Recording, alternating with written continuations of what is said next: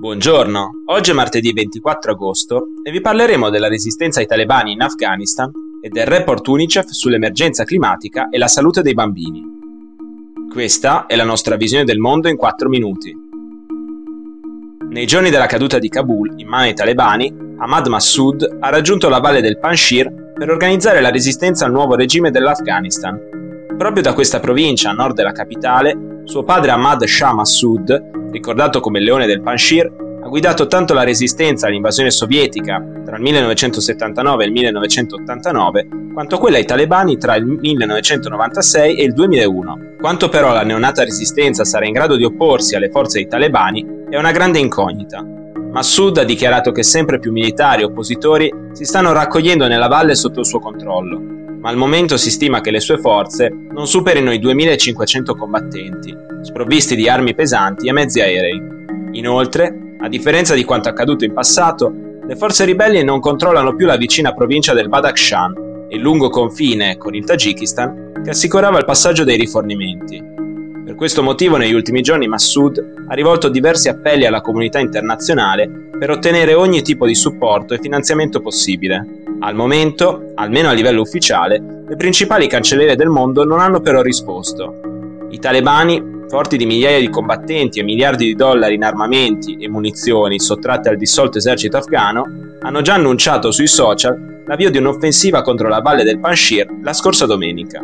La resistenza ha però assicurato che al momento nessun contingente dei talebani ha provato a entrare nella provincia.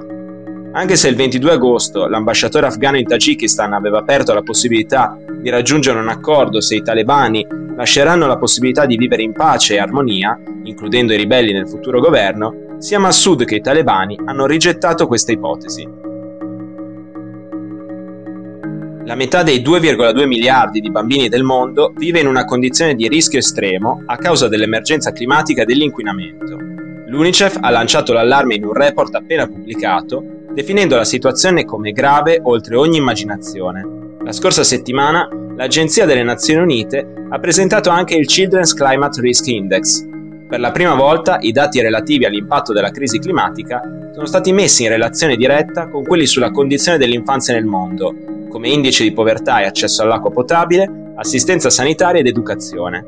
Il quadro che ne emerge è che ogni bambino nel pianeta è esposto almeno a un evento climatico come ondate di calore, allagamenti, cicloni, siccità o inquinamento dell'aria. Un miliardo inoltre vive in uno dei 33 paesi del mondo che si trovano a dover gestire anche 3 o 4 di questi eventi con alta frequenza. Secondo i calcoli dell'UNICEF, 920 milioni di bambini sono a forte rischio scarsità di acqua, 820 di ondate di calore e 600 di essere infettati da malattie come malaria o febbre dengue, più facilmente trasmissibili in determinate condizioni climatiche.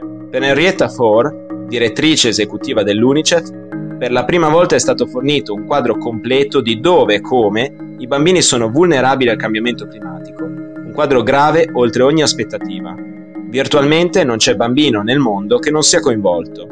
Una prospettiva resa ancora più preoccupante dal fatto che un bambino ha bisogno in proporzione di più cibo e acqua di un adulto per sopravvivere rendendolo ancora più vulnerabile agli eventi climatici estremi. Anche per questo l'UNICEF ha lanciato un appello per includere i più giovani nei negoziati e decisioni sul clima dei prossimi anni, a partire dalla COP26 che si terrà a Glasgow il prossimo novembre.